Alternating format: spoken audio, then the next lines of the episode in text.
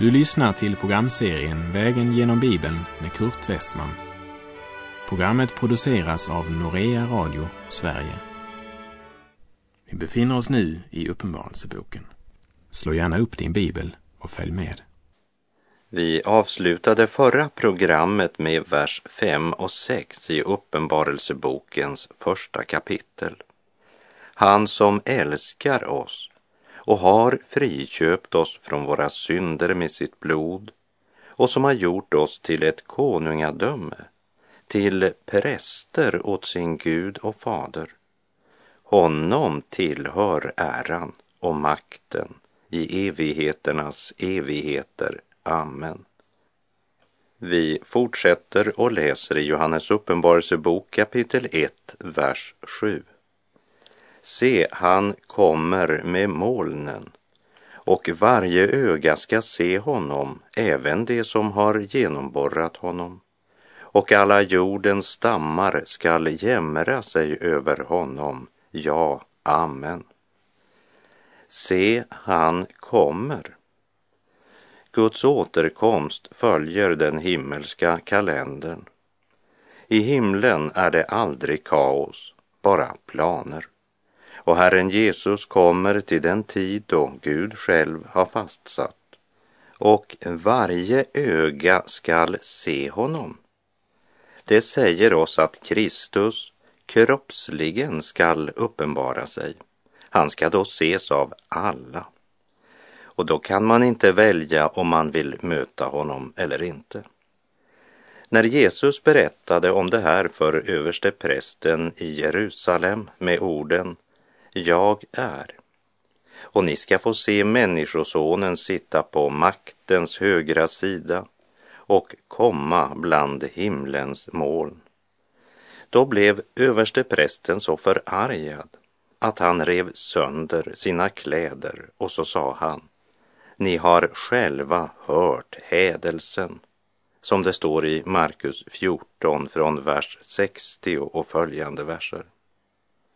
Vilken överraskelse det blir för översteprästen när Jesus kommer i ära, makt och härlighet för att döma levande och döda.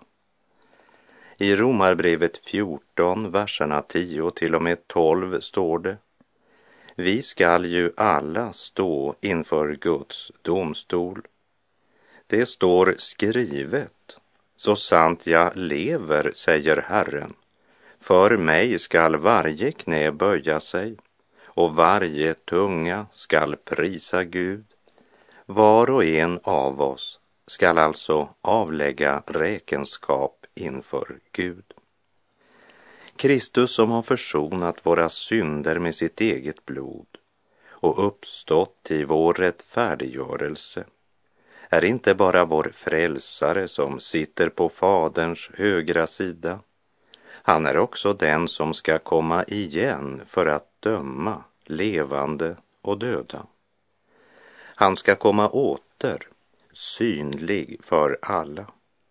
Och då ska alla se honom även de som inte ville veta av honom. Ögonblicket har nu kommit då nådens tid är slut. Guds förnekelsen tystnar, nu är det Gud som har ordet.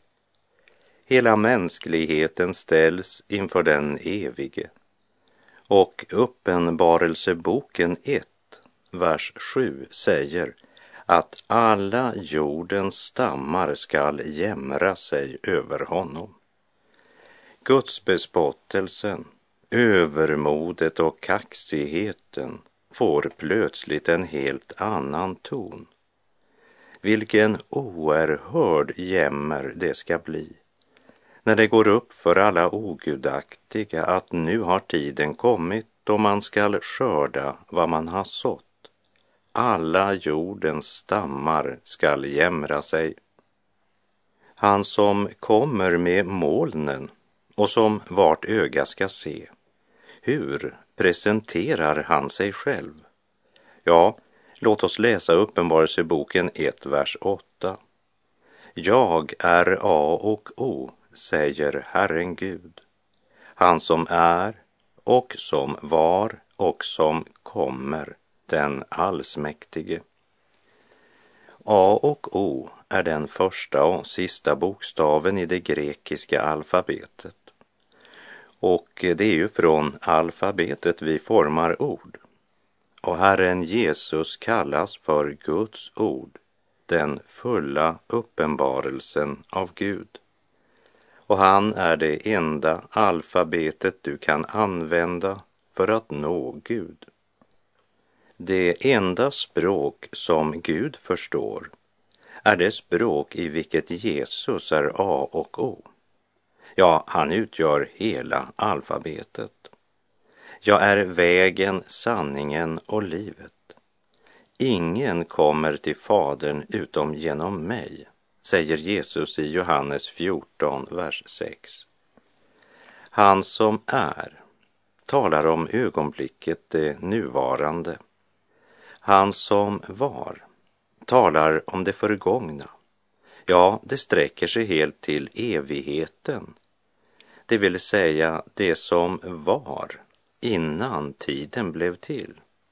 Vi läser följande om jordens skapelse i Första Mosebok 1.14.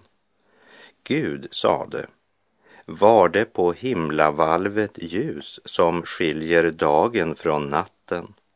Det skall vara tecken som utmärka särskilda tider, dagar och år. Och från det ögonblicket existerar det vi kallar tid. Från detta ögonblick består dagarna av det vi kallar dygn. Och med dag räknas då från solens uppgång till dens nedgång. Men långt innan tidsåldern börjar så är Gud. Han är från evighet till evighet. Det vill säga, han är till innan vår tidräkning har börjat. Och han kommer att vara också när tiden är slut och det åter blir evighet. Och med det som bakgrund så får också orden i den nittionde salmen ett nytt ljus. Hör Mose profetiska utrop i Saltarsalmen 90, vers 2. Innan bergen blev till och du skapade jorden och världen, ja, från evighet till evighet är du Gud. Han är den som var, den som är och den som kommer. Den som kommer talar om framtid, Kristi återkomst. De profetiska löftena om den stora förlossningens dag, det följer Guds folk helt från begynnelsen när Gud kallar Abraham att dra ut från sitt land och sin släkt och från sin fars hus, bort till det land som Gud ska visa honom. Och Herren ger följande löfte i Första Mosebok 12, vers 2 och 3. Där skall jag göra dig till ett stort folk. Jag skall välsigna dig och göra ditt namn stort och du ska bli en välsignelse. Jag skall välsigna dem som välsignar dig och förbanna den som förbannar dig. I dig skall alla släkter på jorden bli välsignade. Innan Herren ger ett bestämt budskap till sju församlingar som han konkret nämner vid namn var för sig, så talar han om vem det är som står bakom detta budskap. Jag är A och O, säger Herren Gud. Han som är och som var och som kommer, den allsmäktige. Han kallar oss till helig strid mot mörkrets makt för ljus och frid. Säll den hans maning följa vill, ty honom hör Guds rike till. Snart denna världens tid förgår, då gryr Guds kyrkas jubelår. Av nåd och stå, o Herre giv, med allt ditt folk ett evigt liv.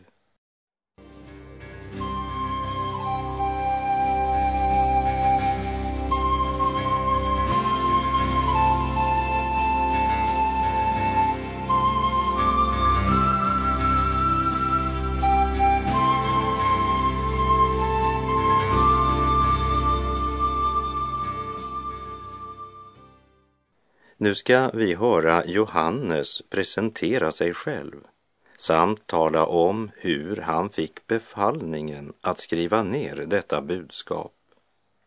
Uppenbarelseboken 1, 9.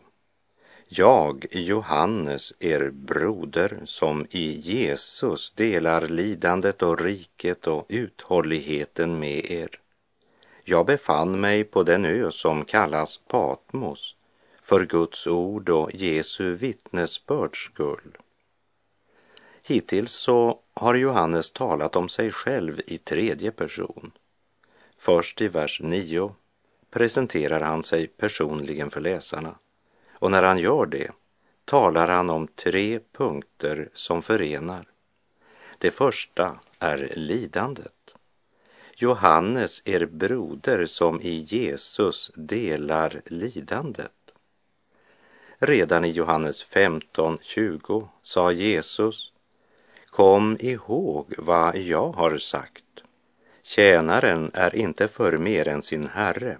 Har det förföljt mig skall det också förfölja er.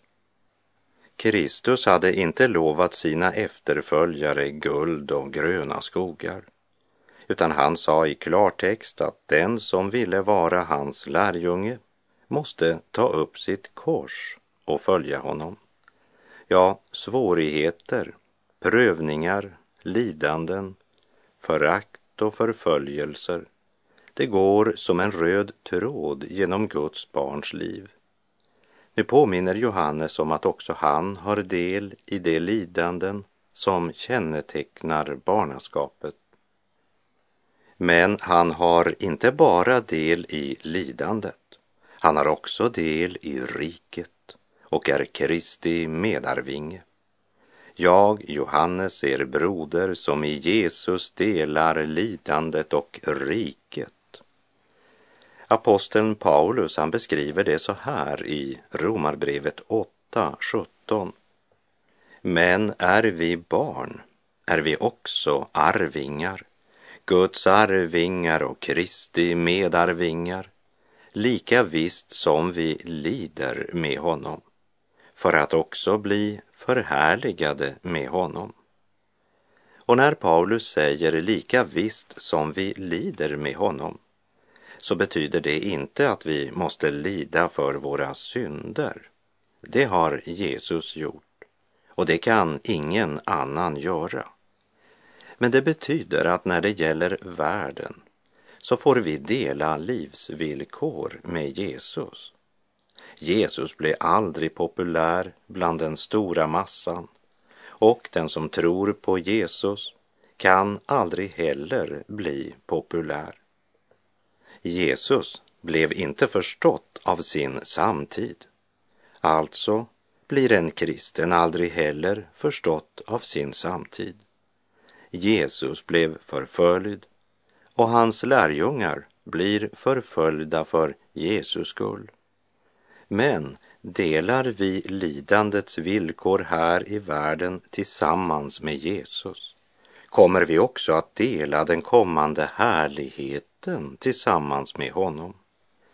Johannes påminner om att han har i Kristus del i lidandet, liksom han också har del i riket tillsammans med alla andra som är Jesu lärjungar. Och genom lidandet, tillsammans med det levande hoppet om riket som ska komma, har Johannes fått del i det tredje som han har gemensamt med alla andra Guds barn, nämligen uthålligheten. Jakob skriver i sitt första brev kapitel 1, vers 3. Ni vet ju att när er tro sätts på prov så gör prövningen er uthålliga. Och nu vittnar Johannes om detsamma. Jag, Johannes, er broder, som i Jesus delar lidandet och riket och uthålligheten med er. Genom att bevara hoppet levande under lidandet så har uthållighet blivit en av lidandets frukter. Och Johannes påminner sina läsare om dessa tre punkter som så starkt förenar Jesu sanna lärjungar. När Jesus mättade tusentals människor med bara några få bröd och fiskar, då var det många som ville tro på honom och göra honom till kung. Men när han talade om sitt lidande och sa, om ni inte äter Människosonens kött och dricker hans blod har ni inte liv i er. Då står det i Johannes 6, vers 60. Många av hans lärjungar som hörde det sade, det här är ett hårt tal. Vem står ut med att höra det? Men Johannes, han var en av dessa som stod ut med att höra Herrens ord och som i vardagen också praktiserat det, vilket medfört många svårigheter, förföljelser och lidanden. Jag, Johannes, er broder, som i Jesus delar lidandet och riket och uthålligheten med er. Jag befann mig på den ö som kallas Patmos för Guds ords och Jesu vittnesbörds skull. På grund av Guds ord och därför att Johannes vittnade om Jesus så befann han sig alltså på ön Patmos. Han var med andra ord landsförvisad till denna lilla ö i Egeiska havet, cirka 90 kilometer sydväst om Efesus. En ö som idag kallas Patino. Ensam, avstängd från sin evangelistgärning, isolerad, så kände han sig sannolikt ganska onyttig. Och han hade ju god tid att tänka och undra över både det ena och det andra. Men likt Herren fick komma till tals med Jakob vid Jabboks vadställe som vi läste om i Första Mosebok kapitel 32, så kunde Gud verkligen uppenbara sig för Johannes i ensamheten på Patmos, där Gud visar sin tjänare vad som snart ska ske.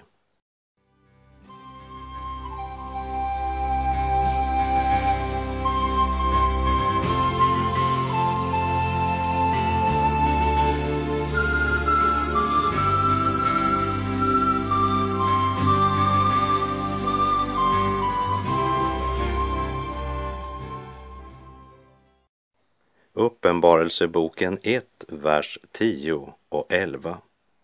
På Herrens dag kom jag i anden och hörde bakom mig en stark röst lik ljudet av en basun och den sade Skriv ner i en bokrulle vad du ser och skicka den till de sju församlingarna i Efesus, Smyrna, Pergamus, Thyatira, Sardes, Philadelphia och Laodikea.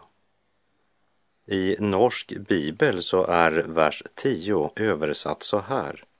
Jag var bortryckt i anden på Herrens dag och jag hörde en väldig röst liksom av en basun som sa och så vidare.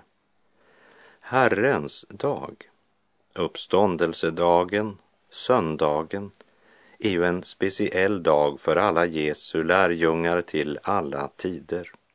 Och redan i den första församlingens tid var Herrens dag en dag då man kom tillsammans till gemenskap omkring Guds ord, till bön och sång.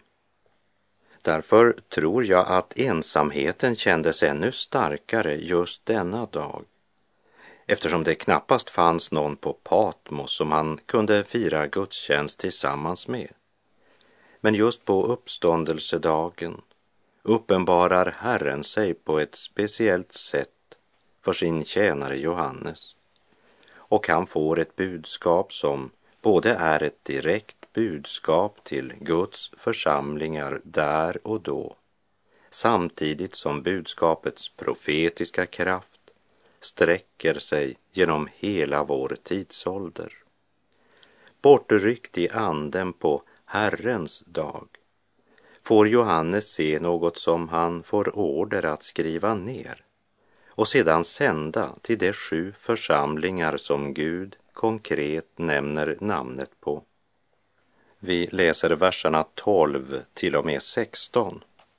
Jag vände mig om för att se rösten som talade med mig. Och när jag vände mig om såg jag sju ljusstakar av guld. Och mitt ibland ljusstakarna en som liknade Människosonen klädd i en fotsid klädnad och omgjordad med ett bälte av guld om bröstet. Hans huvud och hår var vitt som ull, som snö, och hans ögon var som eldslågor. Hans fötter liknade skinande malm som glöder i smältugnen. Och hans röst lät som dånet av väldiga vatten. I sin högra hand höll han sju stjärnor.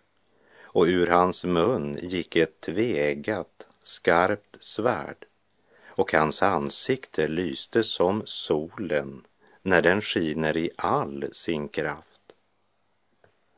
Lägg märke till att det börjar med att Herren först uppenbarar sig själv för Johannes. Gud önskar stadfästa för sin tjänare vem det är som talar med honom. Johannes ser sju ljusstakar av guld och mitt bland ljusstakarna en som liknade Människosonen. Johannes får alltså se honom för vars skull han blivit förvisad till ön Patmos. Men han ser honom inte längre som den förnedrade och korsfäste, men som den förhärligade som ska komma på himmelens skyar.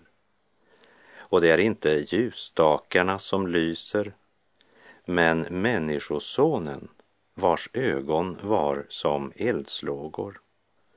Ett starkt vittnesbörd om Kristi makt och härlighet. Det är domaren vars röst lät som dånet av väldiga vatten. De sju ljusstakarna av guld, det påminner oss om tabernaklet där det stod en ljusstake som hade sju armar. Och eftersom sjutalet är Guds tal och fullkomlighetens tal så talar detta om hela Kristi församling på jorden. Och Kristus håller hela sin församling i sin hand oberoende av församlingens namn. Kristus håller de sju stjärnorna i sin hand och hans ord är som ett tvegat svärd. Och Hebreerbrevets författare avger följande vittnesbörd om Guds ord. Ty Guds ord är levande och verksamt. Det är skarpare än något tveeggat svärd och tränger igenom så att det skiljer själ och ande, led och märg. Och det är en domare över hjärtats uppsåt och tankar. Och denna sanning stadfästs för Johannes i denna syn på Patmos. I sin högra hand höll han sju stjärnor och ur hans mun gick ett tveeggat skarpt svärd och hans ansikte lyste som solen när den skiner i all sin kraft. Johannes är överväldigad. Han har uppenbart svårt att finna ord att uttrycka och beskriva det han ser. Det är inte lätt att hitta jordiska ord för att beskriva en himmelsk verklighet. Hur upplevde Johannes det när han såg allt detta? Ja, hör vad han säger i vers 17 och 18. När jag såg honom föll jag ner som död vid hans fötter och han la sin högra hand på mig och sade, var inte förskräckt. Jag är den förste och den siste och den levande. Jag var död och se, jag lever i evigheternas evigheter och har nycklarna till döden och helvetet. Det är som om Herren ville säga till Johannes, se, jag lever och därför ska du också leva. Ty jag är herre över de två stora fienderna, döden och helvetet. Vilket underbart budskap för en lärjunge som upplevt så mycket förföljelse, nöd, smärta och lidande och som kände sig både liten och hjälplös inför fiendens raseri. Kejsare Domitian hade sänt Johannes till Patmos samtidigt som han med stor slagkraft förföljde de kristna på många platser. Fiendens mäktiga styrka slog allt hårdare slag mot Jesu efterföljare. Vad skulle det nu bli av Guds rike? Det är i den situationen som Gud uppenbarar sig som den suveräne för Johannes. Var inte förskräckt. Jag är den förste och den siste och den levande. Jag var död och se, jag lever i evigheternas evigheter och har nycklarna till döden och helvetet. När jag hör Herrens mäktiga var inte förskräckt så går mina tankar till de ord Paulus skrev till Timoteus i Andra Timoteusbrevet 1.7. Ty den ande som Gud har gett oss gör oss inte modlösa utan är kraftens, kärlekens och självbehärskningens ande. Och Jesu egna ord i Johannes 14.27. Frid lämnar jag efter mig åt er. Min frid ger jag er. Inte ger jag er en sådan frid som världen ger. Låt inte era hjärtan oroas och var inte modlösa. Eller som Människosonen säger till Johannes på Patmos. Var inte förskräckt. Jag är den förste och den siste och den levande. Jag var död och se, jag lever i evigheternas evigheter och har nycklarna till döden och helvetet. Vi läser vers 19 och 20. Skriv alltså ner vad du har sett och vad som är och vad som skall ske härefter. Detta är hemligheten med de sju stjärnorna som du har sett i min högra hand och med de sju ljusstakarna av guld. De sju stjärnorna är de sju församlingarnas änglar och de sju ljusstakarna är de sju församlingarna. Enkelt och klart förklarar Herren för Johannes hemligheten bakom de sju stjärnorna och de sju ljusstakarna som han har sett. Så ska vi i nästa program se bland annat på budskapet till församlingen i Efesus. Men nu är vår tid ute för den här gången. Käre vän, Herren Jesus Kristus lever i evigheternas evigheter och har nycklarna till döden och helvetet. Må han vara med dig och må hans välsignelse vila över dig. Gud är god.